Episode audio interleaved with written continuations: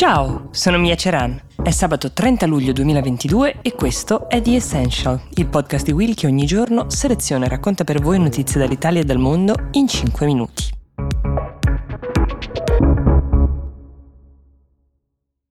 Allora, oggi sulla base delle vostre richieste parliamo della presunta morte di alcuni social media e di un tema molto serio invece di cui si è parlato meno negli ultimi anni. Partiamo proprio da qui, dalla domanda di Francesco che recita Ciao Mia, ma è vero che i casi di HIV nel mondo stanno aumentando?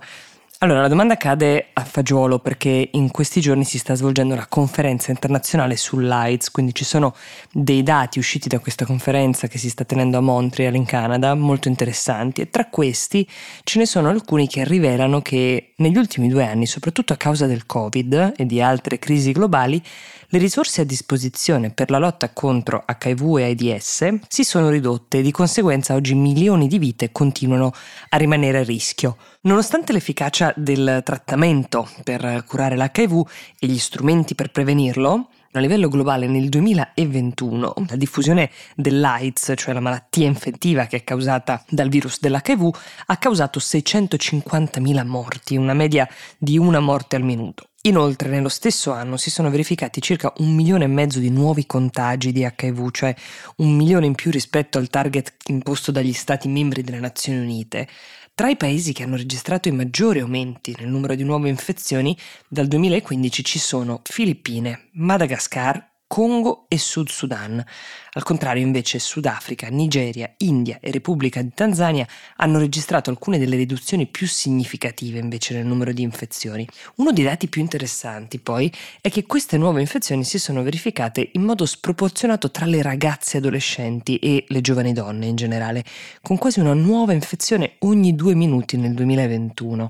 Addirittura nell'Africa subsahariana le ragazze e le giovani donne hanno il triplo delle probabilità di contrarre l'HIV rispetto ai ragazzi e agli uomini adolescenti. Resta altissimo il rischio di nuove infezioni per gli uomini omosessuali e gli uomini che hanno rapporti sessuali con altri uomini, MSM l'acronimo eh, che si usa, un rischio di 28 volte maggiore di contrarre l'HIV rispetto alle persone della stessa età o identità di genere, mentre le persone che si iniettano droghe hanno un rischio 35 volte maggiore, i lavoratori del sesso 30 volte e le donne transgender 14 volte superiore.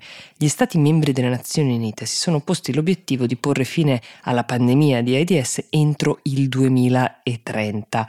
Ad oggi siamo abbastanza lontani dal raggiungere questo obiettivo, dato che il rapporto mostra che, seguendo questo trend, il numero di nuove infezioni da HIV potrebbe superare già 1.200.000 casi all'anno nel 2025.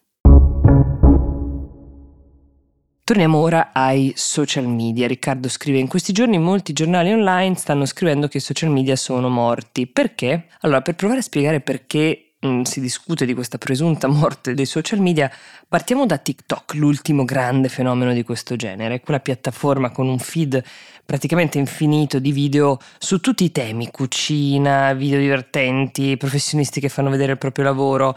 Allora, ci sono dei dati che mostrano che effettivamente trascorriamo ore su questo feed, come se fosse in qualche modo qualcosa che genera dipendenza. Questo è il segreto di questa piattaforma. Quindi che cosa è successo? Che per imitare questa stickiness, no? cioè questa tendenza a rimanere incollati, Meta, ovviamente la compagnia che ha dentro Facebook e Instagram, sta tentando di modificare i suoi contenuti imitando l'esperienza che ha sostanzialmente un utente di TikTok, quindi più contenuti video, formati simili a quelli di TikTok, più contenuti virali che non contenuti dei nostri amici o di coloro che ad esempio abbiamo scelto di seguire.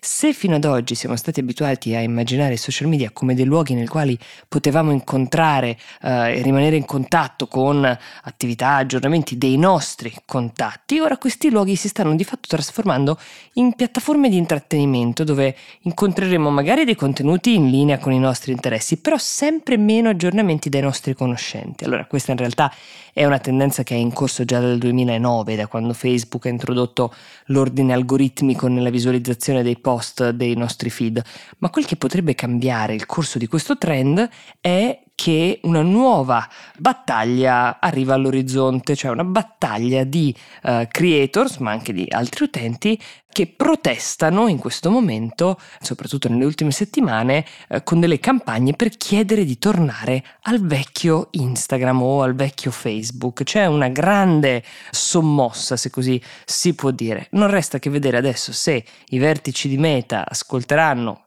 Chiara Ferragni e tanti altri influencer che hanno avuto questa richiesta e utenti semplici o faranno marcia indietro, chissà se stiamo tutti per cambiare l'uso che facciamo di queste piattaforme. The Essential per oggi si ferma qui, io vi do appuntamento a lunedì e vi auguro una buona giornata.